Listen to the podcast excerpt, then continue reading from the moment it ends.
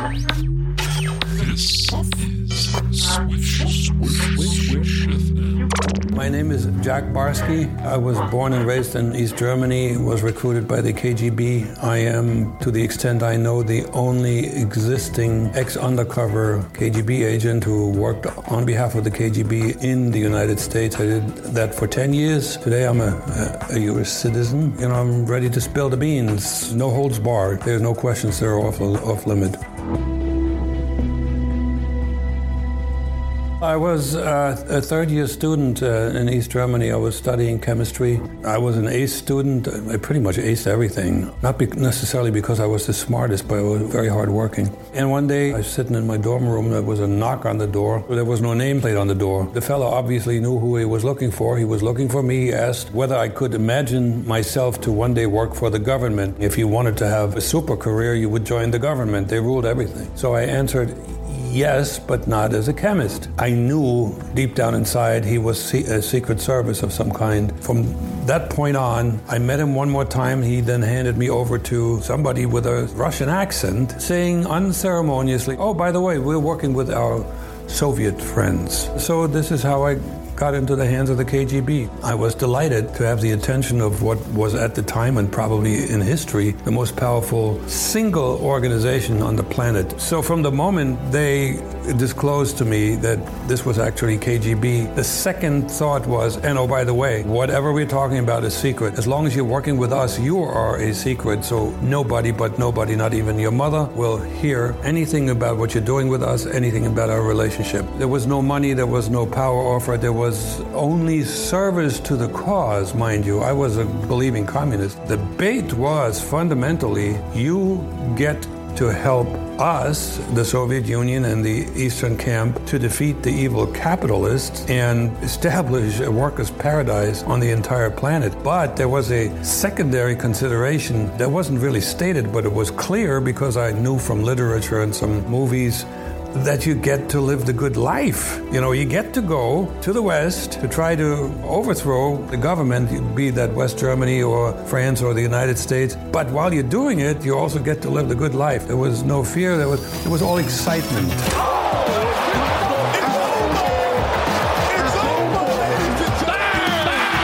You have to be willing to rewatch a movie. Oh, hell yeah. Hell yeah. Strawberry banana.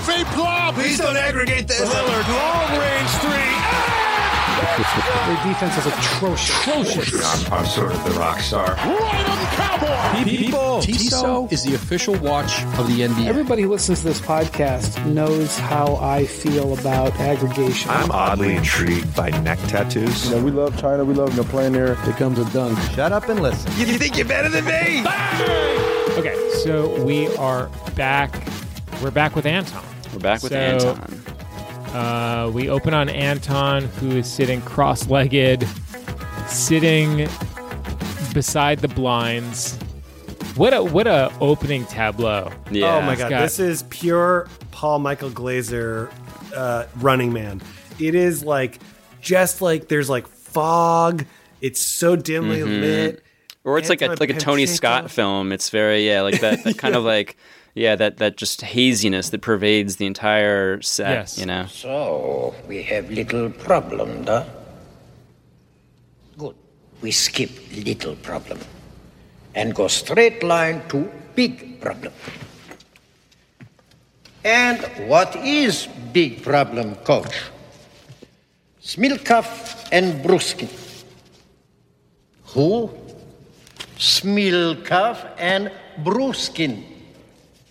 Last night they win European Championship. And ladies and gentlemen, this might be my favorite sequence in the whole film. I have so much to say. Oh my god, yeah. We're gonna take this, this- one frame by frame. This is a real. This is like We are one not of going to rush it. You know, We the first eight it. times I watched this film, it, this scene didn't hit me, and then right before we recorded the pod, I was like, I gotta watch it again, and I like, you know, my eyes opened wide that I found something that I was like, it was there the whole time.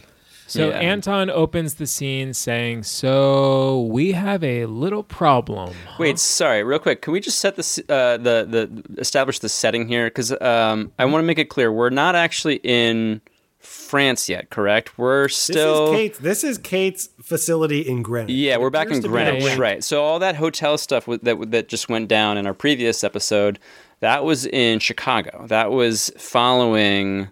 That was basically like their last night after you know the, the Nationals in Chicago.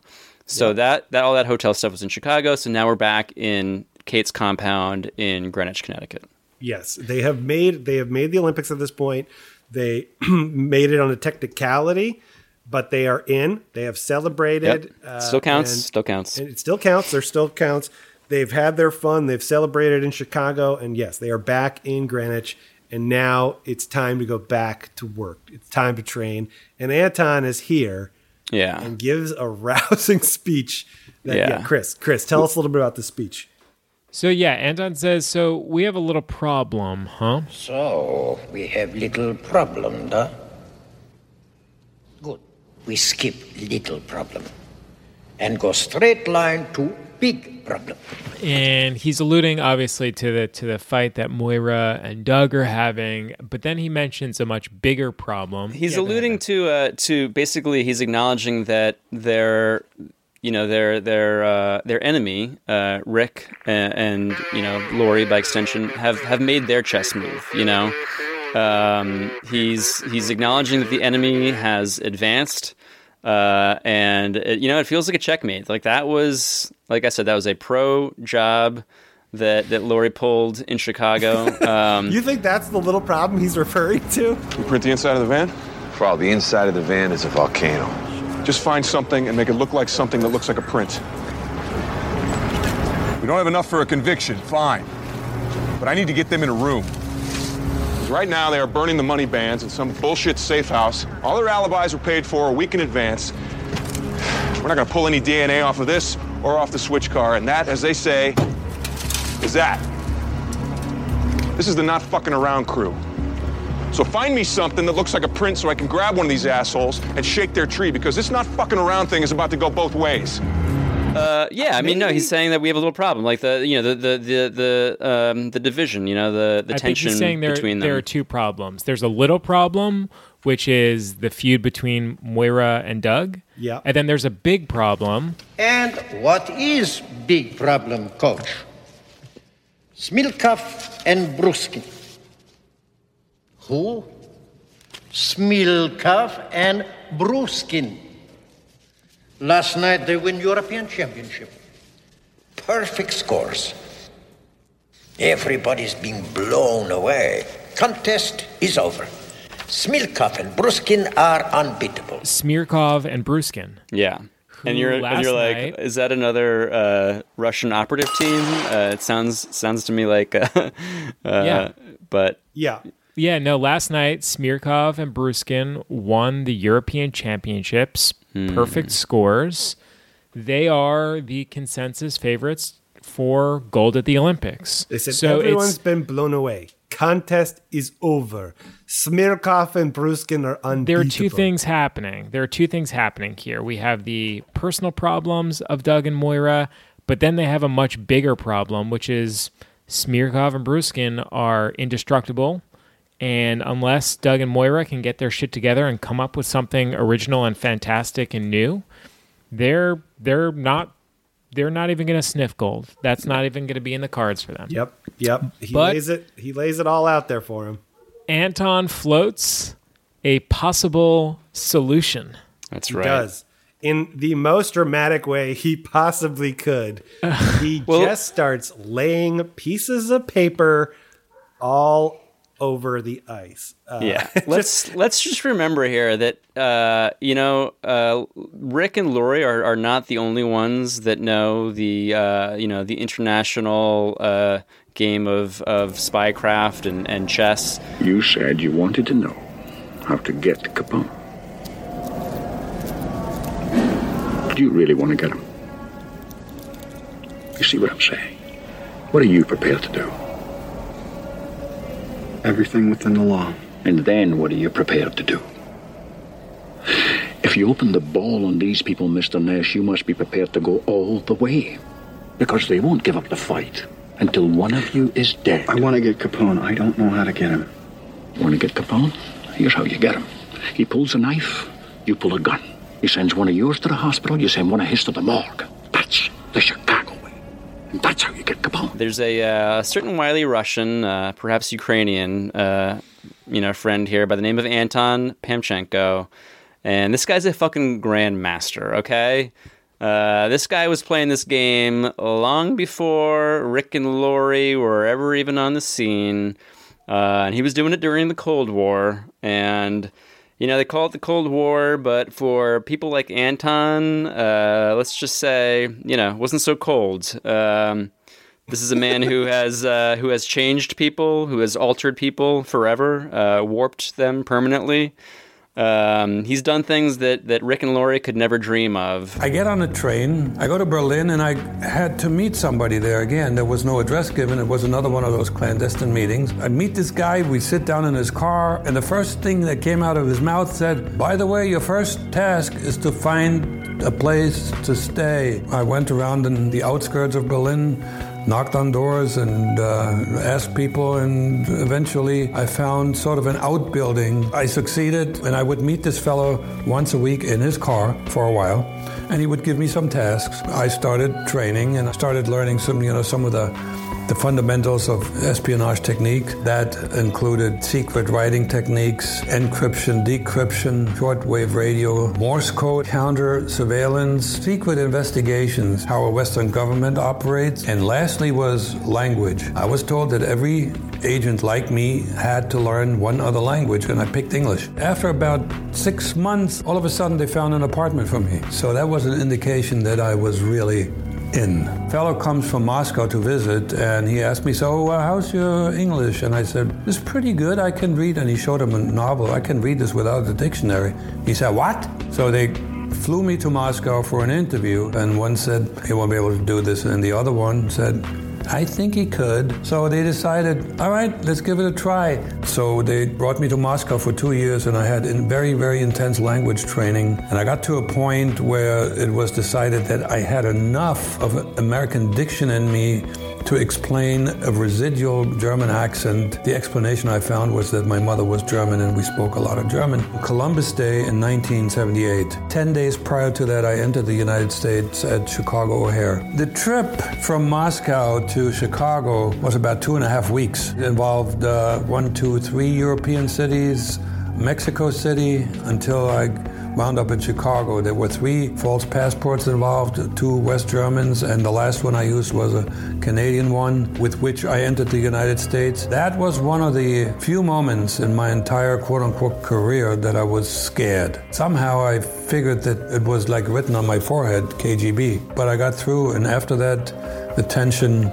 pretty much dropped off. I tell you what, though, I couldn't sleep that night. I drank a half a bottle of Johnnie Walker Red to get me to sleep. I have the same thought that's going on right now, and I just Yeah. want to acknowledge we're about to have the same tinfoil hat on. Yeah. Uh, it's very, uh, very important what we're about to discuss. This man is about to make his chess move now, and how is he going to do it? He's going to do it through master, you know, mind control and manipulation. The only way he knows how, and uh, I'm just, you know, at this point, I'm just sitting back and, and ready to watch this man cook. So, So Anton says he has a possible solution, but then he also says, but it's you know it's too dangerous. yes, correct. too dangerous. That is, that is correct, Anton. Yes. Yes. So he, No he's putting my- it out man, there. but that is correct. he's already putting it out there. This we can't. You know, I have an idea. It's brilliant. It's incredible, but unfortunately, it's much too dangerous for us Much to too- ever think about executing. Already, just a brilliant psychological tactic here. You know, uh, yeah. I Like, mean, well, you gotta. I mean, can we at least hear about it? Can you at least tell me a little something about it? Like, how dangerous is it? Mm. No, no, no, no. Yeah. You don't want to. You don't want to know. No, there's wanna- no way. Now- so already the the anticipation is heightened. Everybody's being blown away. Contest is over. Smilkov and Bruskin are unbeatable. So, hello, Soviet surprise package. Goodbye, gold medal. Of course, there is a possible solution, but uh, it's probably too dangerous.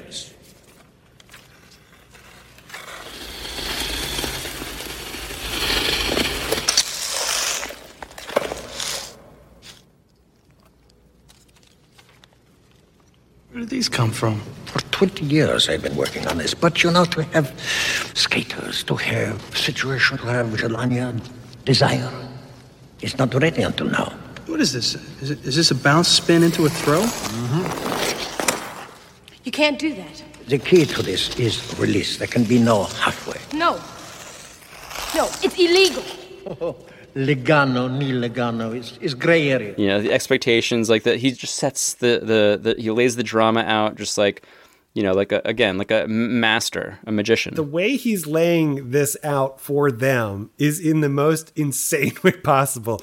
That he pulls out tattered pieces of paper. Yes. That literally has the same quality as a pirate's treasure map. That's literally I wrote the same thing in my ma- in my notes. Life on the open seas. Walk the plank. Yeah, these these pieces of paper tattered and tea stained. The edges are slightly burned and burned. tattered. there are burn marks. drawings with like a quill. Yes. And he's, and he's got sketches of little figures. And, you know, the first time I see this movie, like, I didn't really pay attention to what was on there. Yeah. But, like, the sketches, this is our earliest look at what the Pamchenko is. No, And when it- you really look at the sketches of the people, which are the equivalent of, like, cave drawings done Cave drawings, exactly, It's like exactly. Michelangelo. Yeah, no, Yes. yeah. yeah, or like Da- yeah, it's like a mix between like a cave drawing and like a Da Vinci diagram. Yes, it's like the Da div- Vinci Diary. Yeah. Absolutely. There's like, you know, the the man with the circle around him with multiple Yes. arms. And then also crude little people with like odd shapes that you're like, is that tantric sex happening on these sheets? or is it something else? It's something else. It's a Yeah. figure skating move that Anton has been cooking up for 20 years. Because Yeah. Doug goes, Where did these come from? And Anton goes, For 20 years I've been working on this. Where did these come from? For 20 years I've been working on this, but you know, to have skaters, to have situation, to have Jelania desire, it's not ready until now. What is this? Is, it, is this a bounce spin into a throw? Mm-hmm. But you know, we have skaters who have situations who have desire. Like Anton buries this with an unintelligible Yes. sentence. and Yeah, I was like, it doesn't and make any sense. Doug feels the taste that he's enticed by like these crazy kooky notes that have been laid about on the ice, like dog treats for Doug. Like he's like literally like he's put them about, and like Doug is he's frothing at the mouth for Yeah. like what is this ancient wisdom you've dropped all over the ice for me? It's not ready until now.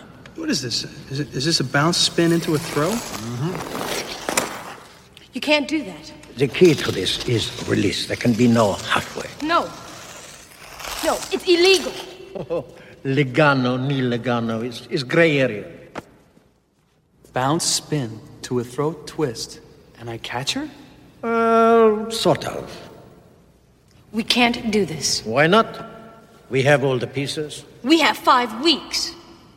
The Pamchenko twist. It's like they're like these like mystical like papyrus scrolls that, that like Yes, that, that, the, that he like lays down, and, and it honestly like looks like it could be some like ancient runic magic spell or something. Absolutely. And and I love I love the way the Doug asks. He doesn't say what are these or why are you showing these. He says where did these come from? Yeah. Where did his did these come from? That is a that is a that is a question asked by a confused and frightened person.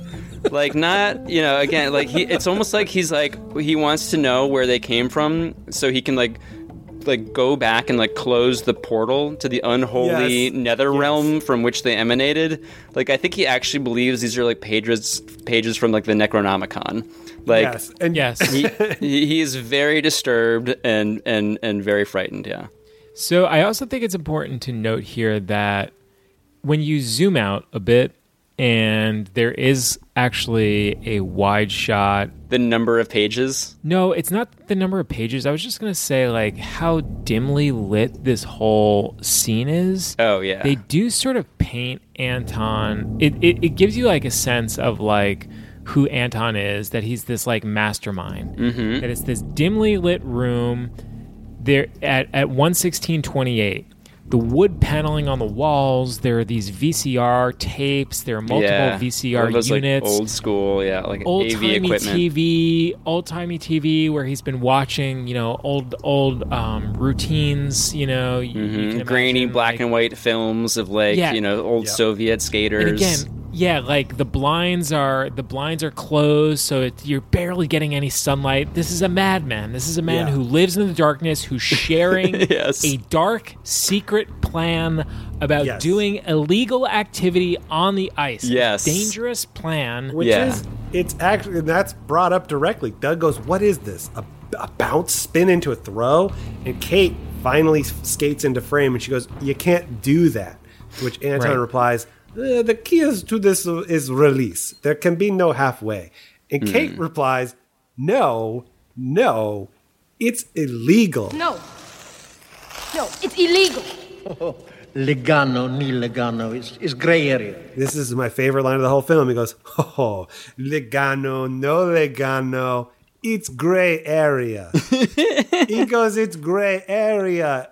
Kate is emphatically stating it's illegal, which again, I'm going to get to my theory in a moment. yeah, no spoilers, but it, it is. Yeah. Doug, Doug is Doug is frothing at the mouth. He's been told something that he loves to hear. It's illegal. The Yeah. guy who sits in the penalty box for half his hockey career loves hearing this. Bounce spin to a throat twist, and I catch her? Uh, sort of. We can't do this. Why not? We have all the pieces. We have five weeks.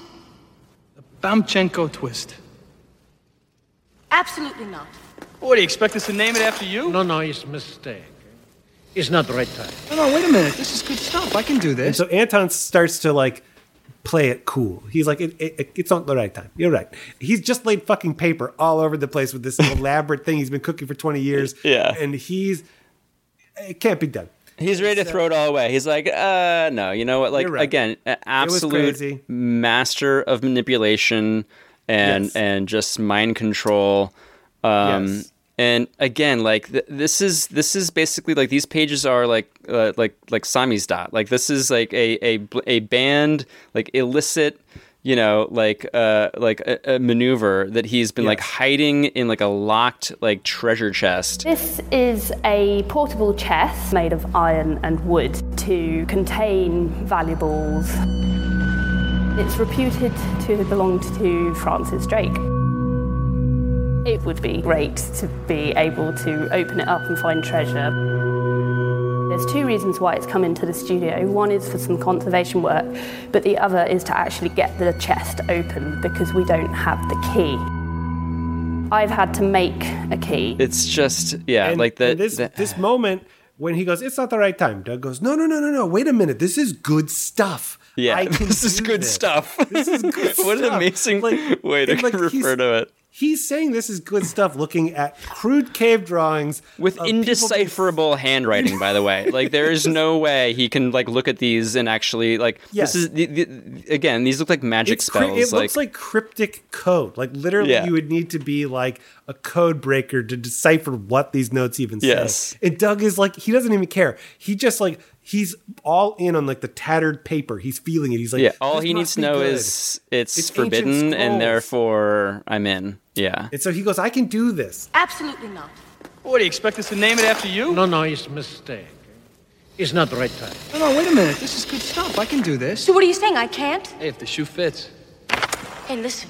I have been competing for 13 years, and nobody tells me what I can or cannot do.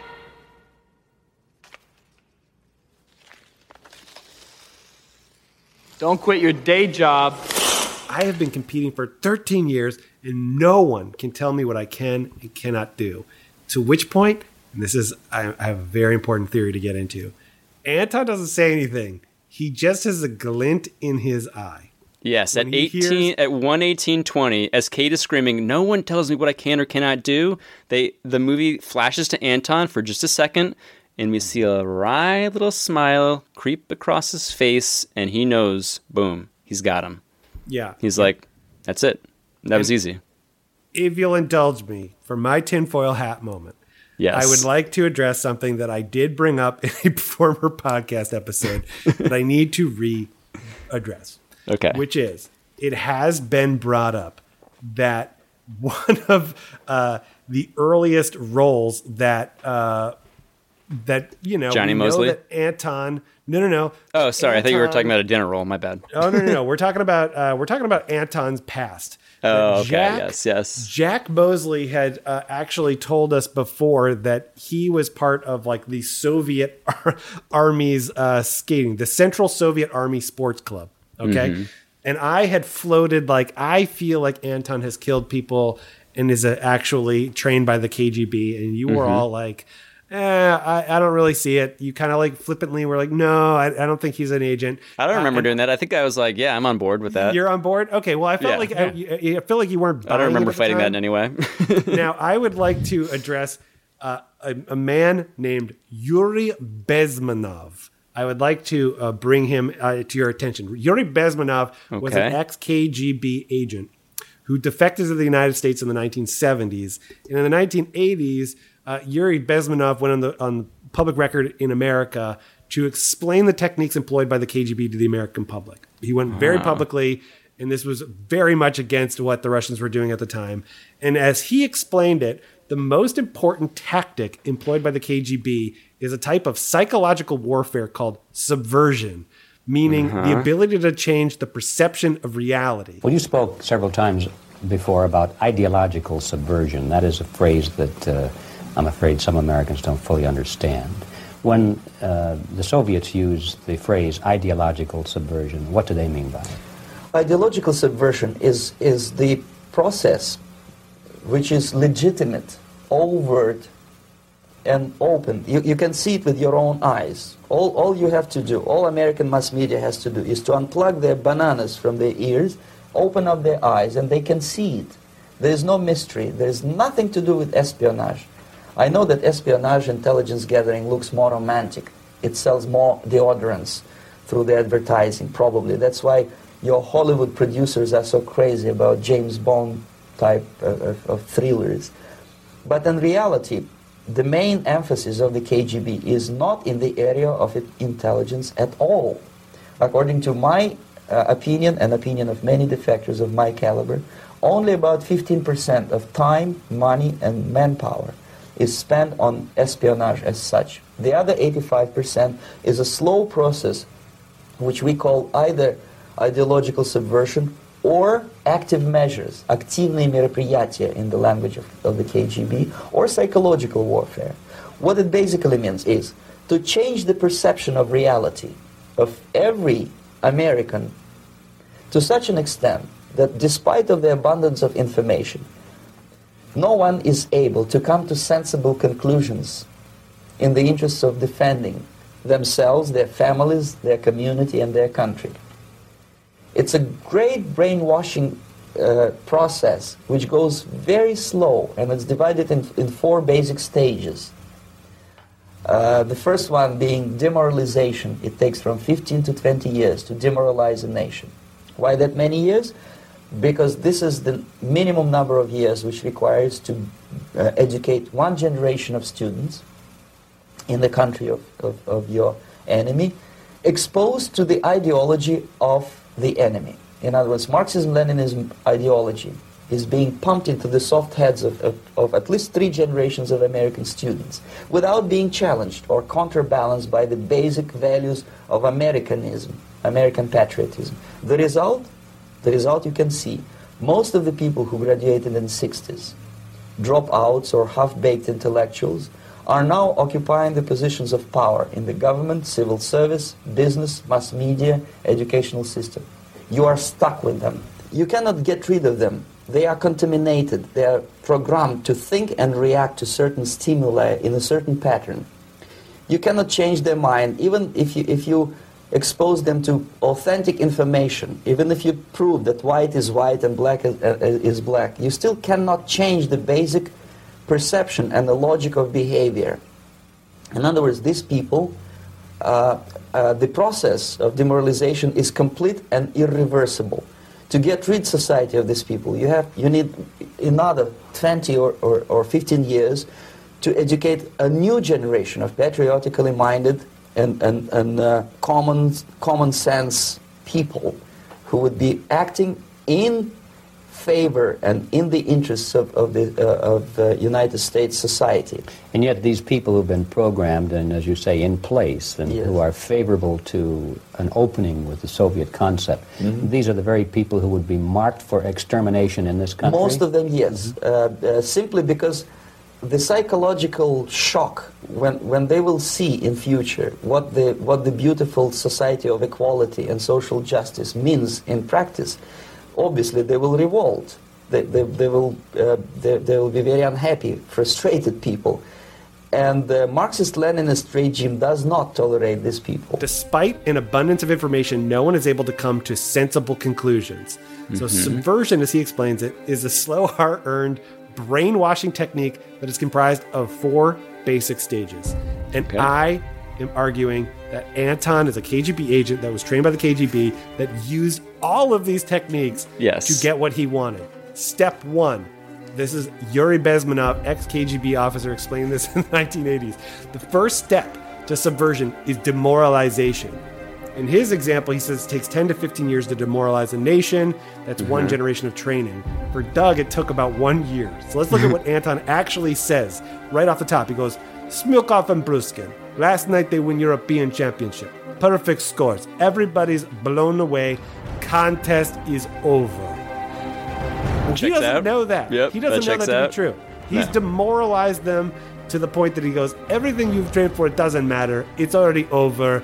Forget it. You're you're losers. So that's step one. You demoralize them. Step two. Check. Step is called destabilization. What matters in this phase is the targeting of essential structural elements. Anton knows he has to destabilize the belief structure of what is possible and not possible in skating. This is what Anton says. Kate goes, You can't do that. Anton goes, eh, The key is to the release. There can be no halfway. Kate goes, Gibberish. You can't. Doesn't do make any sense. We can't do this. Anton goes, eh, Why not? We have all the pieces. So he's destabilized. And utter, he's first demoralized them. Then he Mhm. destabilizes their belief structure of what is actually safe to skate by saying we have all the pieces. Mhm. Then, this is the most important part. The third phase of this is called crisis. As Yuri puts the next stage is crisis. In his own words, Yuri explains this stage might only take up to six weeks. Huh.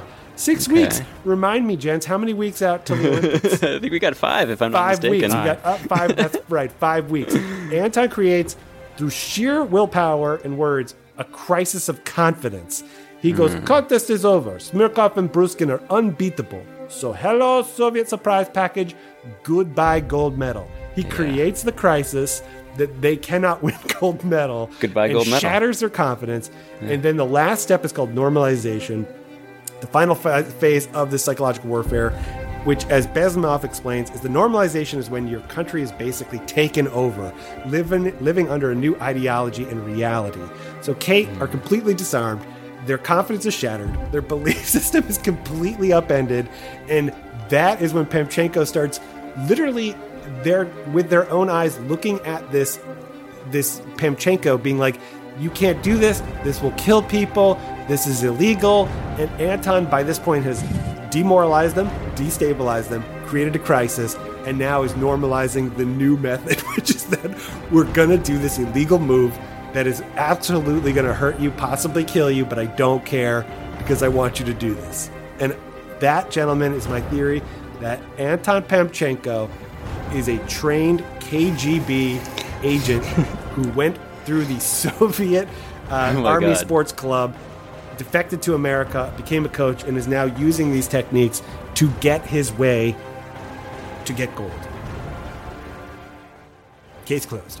that's, Wow. that's my theory. I mean, it's it's certainly possible. It's certainly. I mean, possible. I honestly think it's much more than just possible. Uh, I, I would I would put that in the likely to quite likely category. Um, but my question is: Is Anton working?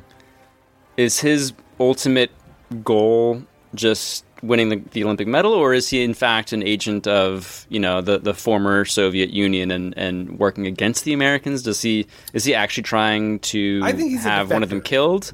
No, he's a Okay. true, I think he's a true defector. He's he is a defector, so he is He's actually a- working in America's He- interests. he's working in America's interests, but with absolute by using precision. the, the crafts that he that he was trained in. using the crafts he learned to Yeah. get what he wants. Which he said that he's been working on this for twenty years, and he kind of mumbles what I don't really know. I listened to it multiple times.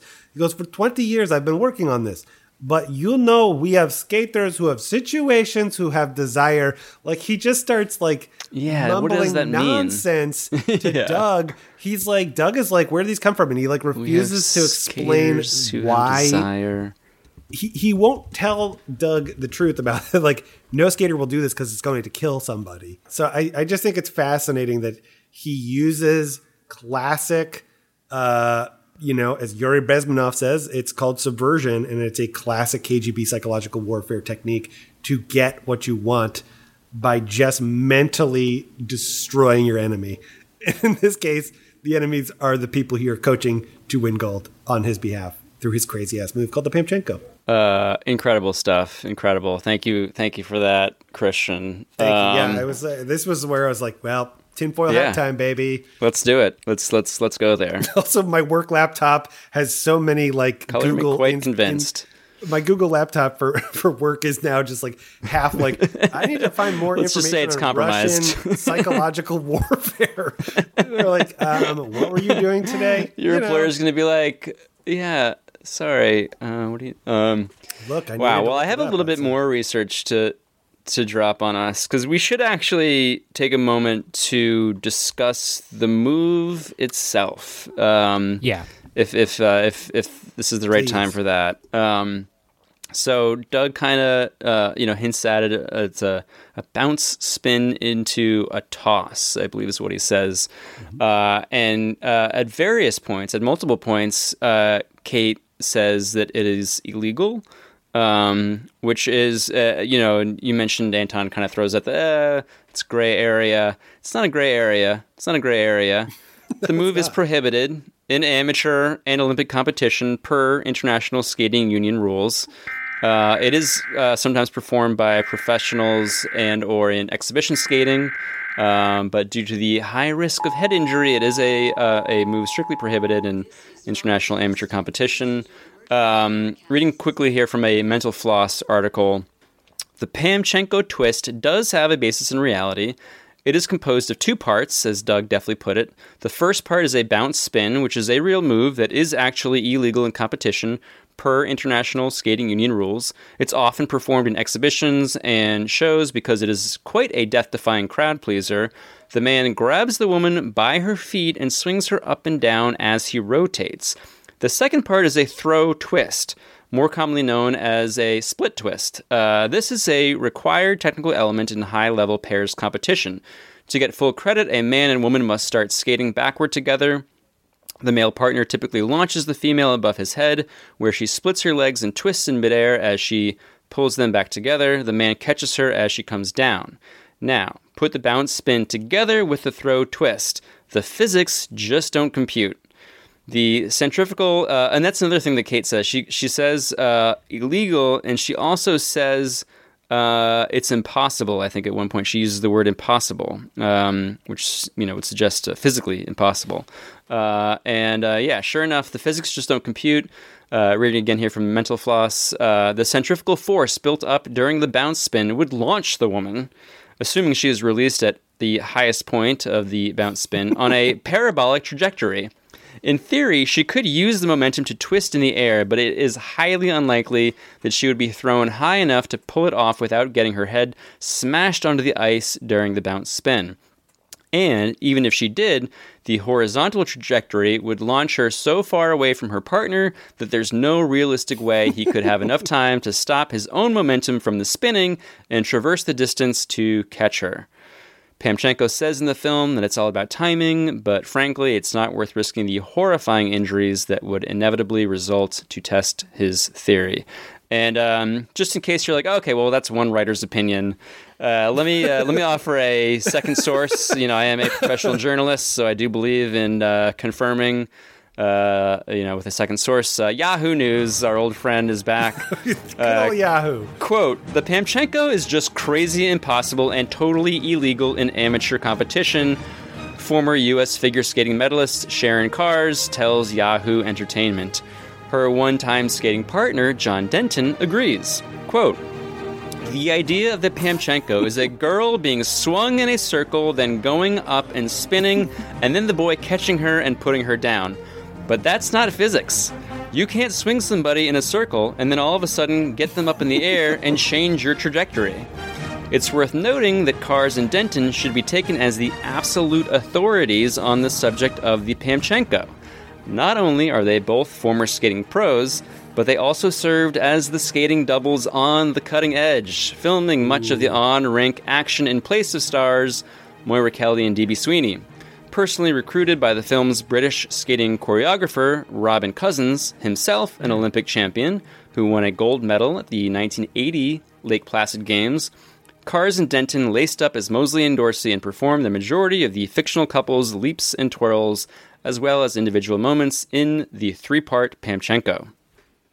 So, yeah. I mean, I also think that everything you just said, that it's wildly uh, reckless to throw a woman into high into the air is exactly what Doug wants. He's Well, already we'll said get that to he that, wants Christian. to. We know that he wants to We will be getting scrape her that. off the ceiling with a With a putty knife. Putty knife.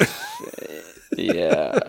He has established that. Let me chime in here and say, Yeah. um, thank you for all that, Ben. Yeah. Sorry, Chris. Uh, It's it's the the floor is yours. We we've been you know dominating here for, for all a little good. bit. So I think there, I have to say, there's something like really ingenious. I think about making a romantic comedy about figure skaters because the nature of figure skating, uh, and this I'll use this as a segue to actually talk about this scene and what happens in this scene. Yeah. But the nature of figure skating is such that, especially pairs, doubles, is that they are forced to not just touch each other physically, but they are they are physically reliant on each other for safety. Yes, absolutely. So they are lifting each other up in the air, and the person that's up in the air depends on the person holding them to not drop them and hurt them because they're spinning and twirling in the air. Yeah, on a So very hard always- surface, mind you. There's always this potential danger and safety uh, that's earned and at stake. And it translates very well, I think, into a personal, intimate, and romantic, you know, a story about romantic relationships and subplots. Sure. Um, and I only think of this because of when Moira and Doug are on the rocks here in the movie at one hour and 19 minutes. He is literally throwing her around on the ice. Yes. They I mean- so they're they're trying this new figure skating routine that Anton has come up with. It's this highly dangerous move, right? And she is being tossed around and must be in immense physical pain. Yeah, I'm gonna. how much she falls on the ice. Yeah, I'm. I'm. We're also going to be going through every single scene. Yeah. From, uh, so let's. from this scene. I think let's use this as the segue to begin that conversation about all all of the spins and Mm. twirls and just because Doug literally is hurling her around at, at, at points like a rag doll, right? Yeah. Yeah, Like, I'm going to offer a, a, a trigger warning here, honestly, for our listeners. Th- this is, like, by far, and I'm not joking, like, the most upsetting scene in the entire film uh, I that we're mean- about to discuss. It should It's be noted physical that- violence. Yeah, it's one of the most there- disturbing montages I've ever seen in any movie, frankly. Yeah, because honestly, the crazy part watching this sequence is these are actual humans doing this sequence. Like it's not a dummy doll, and like th- whoever is the woman in the sequence. Yeah, the stunt. I don't know who the stunt double is because I doubt that it's the Sharon Carz, like the figure skater. I'm sure they they use some. the head is all, at every turn barely off the ice. I mean, they are. This move looks as dangerous as. You can understand why Anton's been keeping this in a journal. Needed to draw the blinds to Yeah, because he would be fucking arrested if anyone found it in his possession. um, let's also be clear here, like so this, so the scene that we're about to discuss, this is a the, the practice montage, the the Pamchenko practice montage, uh, and what we have here is Doug uh, holding Kate by the ankles, spinning her around and around, and dropping her onto the ice over and over and over again. Uh, while another man, uh, Anton, stands off to the side, yelling again, again, again, and a third man, the woman's father, uh, in this case, Jack Moseley, creepily watches it all happen in the background. Deeply upsetting. Um, so this is just a scene of physical violence being perpetrated against a woman, and sure, it's in the context of like, well, yeah, they're practicing a move, but I mean, this is like literally just Doug, you know, uh, just uh, basically exercising his frustration and taking it out on a fucking crash test dummy in the form of Kate. Are they going to get it? Eventually. Before they kill each other? Release! Release must be total! There's no halfway! Halfway is bullshit! You go halfway, you get hurt!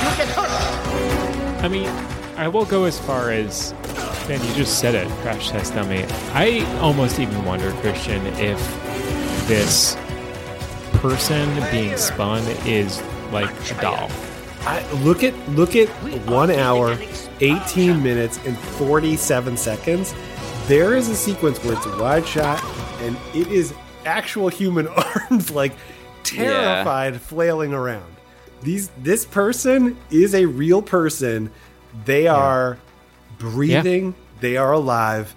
Yeah, there's no are question. That's definitely a real person. They are That's staring definitely death a real in the face. person. Look at their leg. I- it's like Yeah, freaking yeah, out. yeah. It's crazy.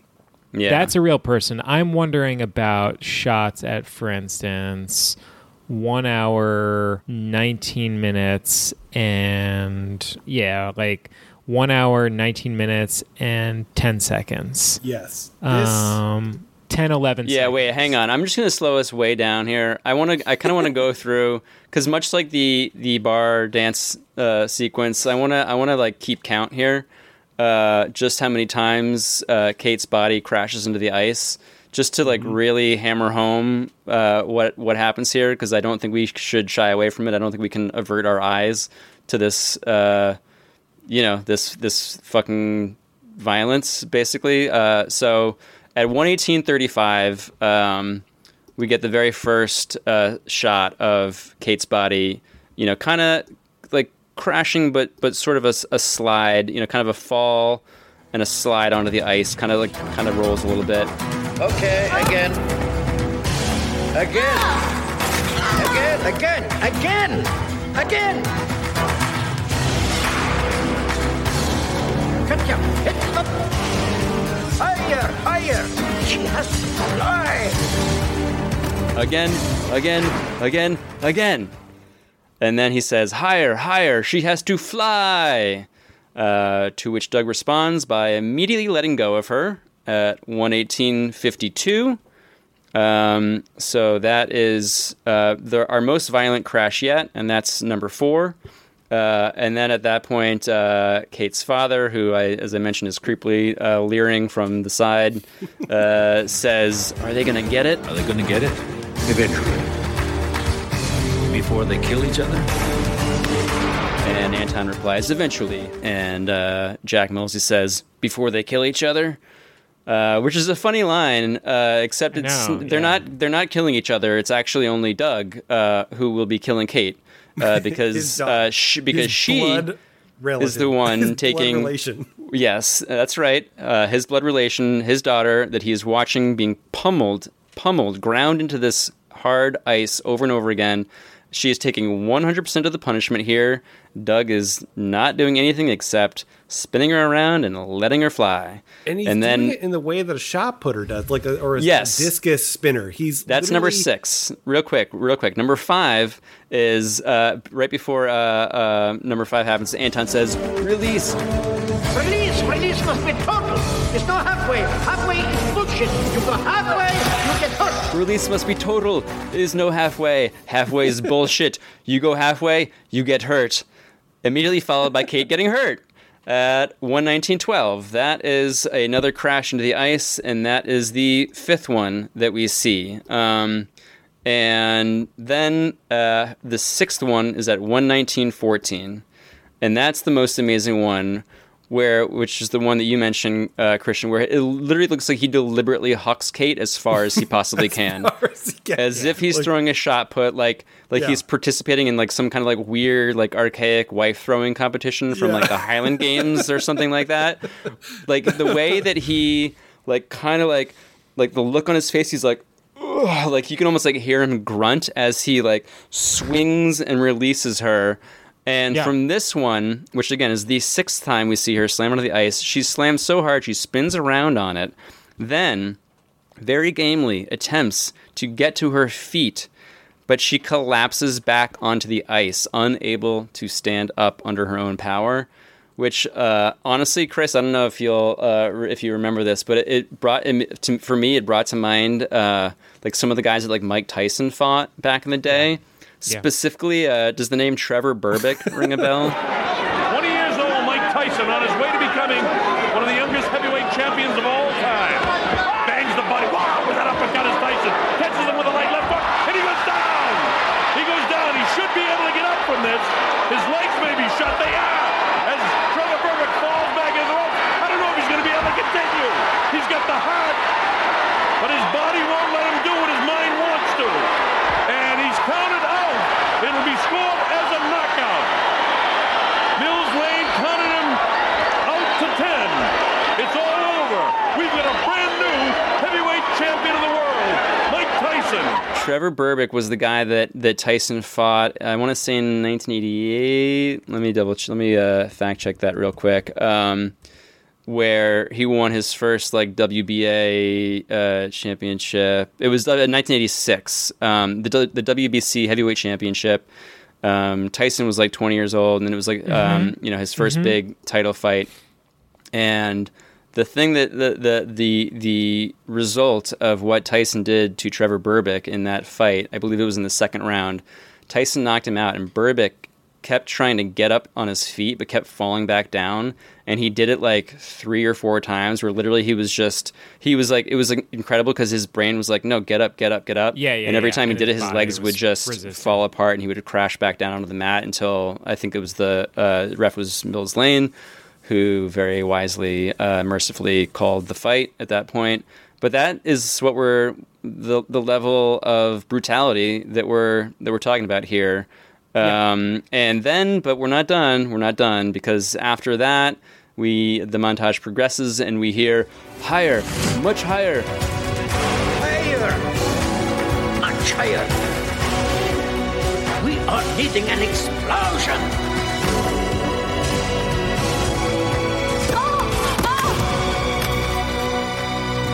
We are needing an explosion.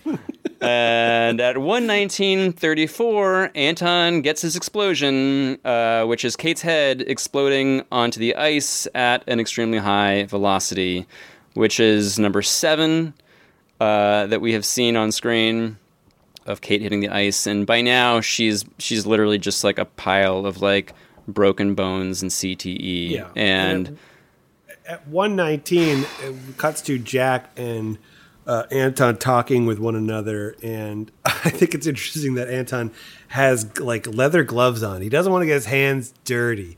He's just Oh, shouting out what he wants. Like metaphorically, he's Yeah. not. He doesn't want to. He's not doing it himself, but he's just. he does not have skin in the game. He is just the director. Yeah. So this is, as far as I can tell, this is the glove. If you remember, there was one glove found at the crime scene that was referred to as the bloody glove because there was the mate that was found behind the guest house of O.J. Simpson that also had the blood of Ron and Nicole. And it was that evidence that linked Simpson to the crime.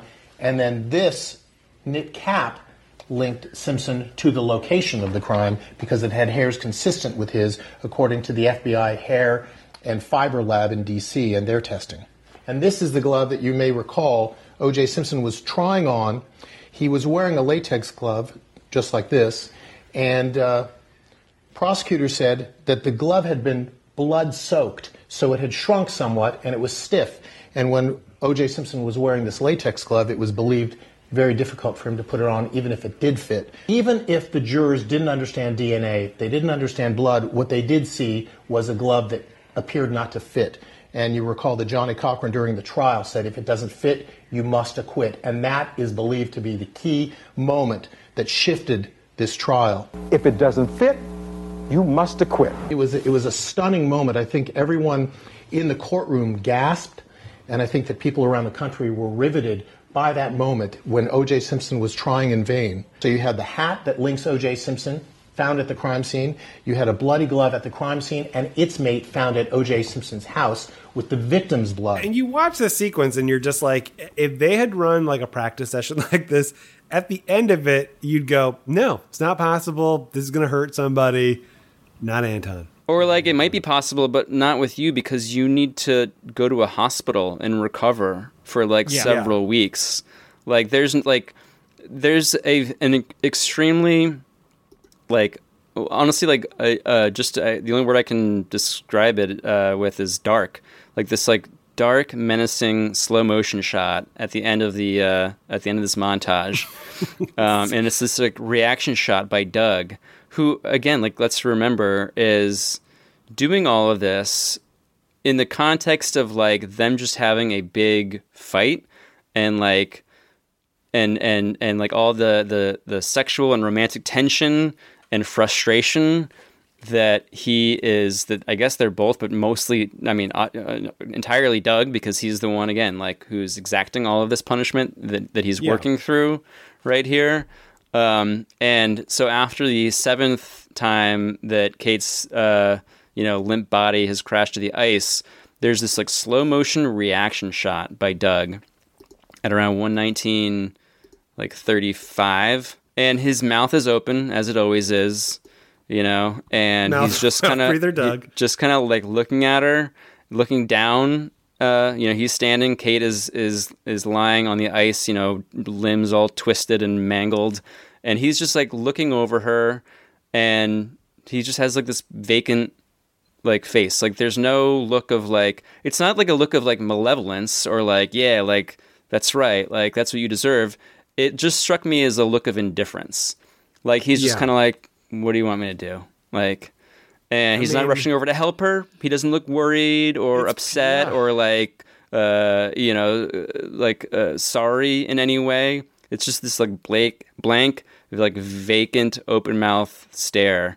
Um and you know again like it's not like he went out of his way to to create this situation and and you know he's not the one that invented this insane impossible extremely dangerous maneuver in order to you know exact this physical punishment on kate.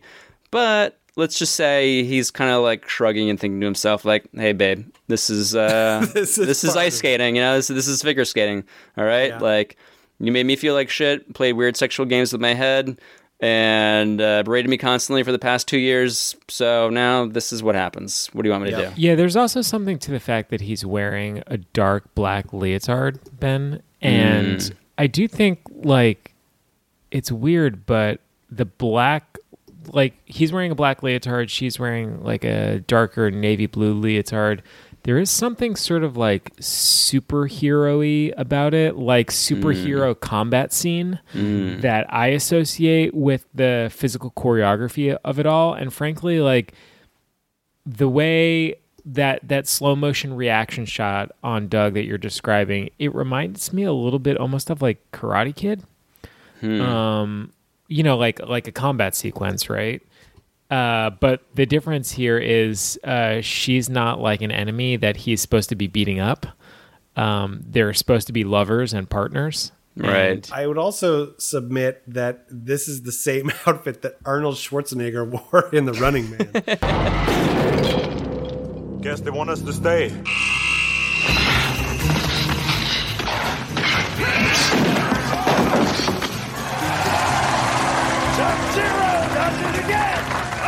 A triple X! Let's get out of here. Come on. Wise, come on. Go.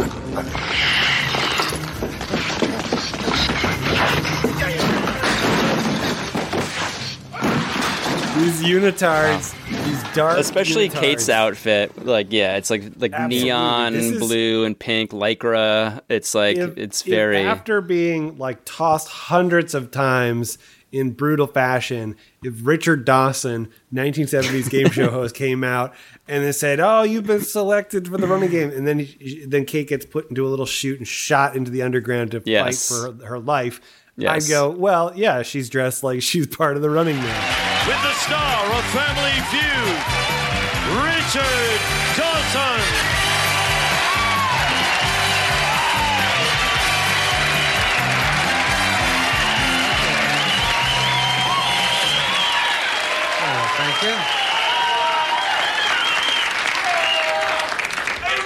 But will you respect me in the morning? Uh, we welcome you to Family Feud. We have a show here where we get two great families. They come on and then attack each other viciously. Yeah, there should be like little old ladies like betting on the outcome. Who who will survive the Pamchenko? Uh, is it is it going to be Kate? Nope, my money's on Doug. Absolutely, absolutely. I think uh, you know Paul Michael Glaser also undoubtedly goes like as they were like doing set costuming and stuff that he's like, I know a unitard guy. Don't worry about it. Oh, I yeah, worked with yeah. This great team on the Running Man. Guaranteed. We were sort of alluding to it before, but I also think it's worth pointing out that, like, while all this is going on, Moira's dad, the Rocketeer, is just sort of watching this whole thing go down and asking her, you know, asking Anton, like, hey, you know, are they going to kill each other? Yeah. He's referring to her not like as his child, but like No. as his racehorse. Well, yeah, like- tellingly not in a single shot or uh, segment of dialogue does uh, uh, Howard Hughes, uh, Jack Moseley ever address Kate or Right. ask her, "Hey, honey, Like, are you, feeling okay? Does that hurt? Yeah, Do can you- you can you you stand up and like Do you- do touch you- your nose with your finger? Like Do you how need to see a doctor? Yeah. Are you hurt? Yeah.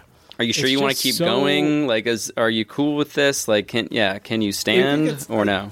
You know, I it think really next- informs where the movie is going. I Yes. think, like, like where Kate's character evolves in the end of the movie, like, because her father is just so, uh, like, such a stage dad. You know, like, Yeah. like he's he's just like he's not he's not a parent. He's just he's a boss, basically.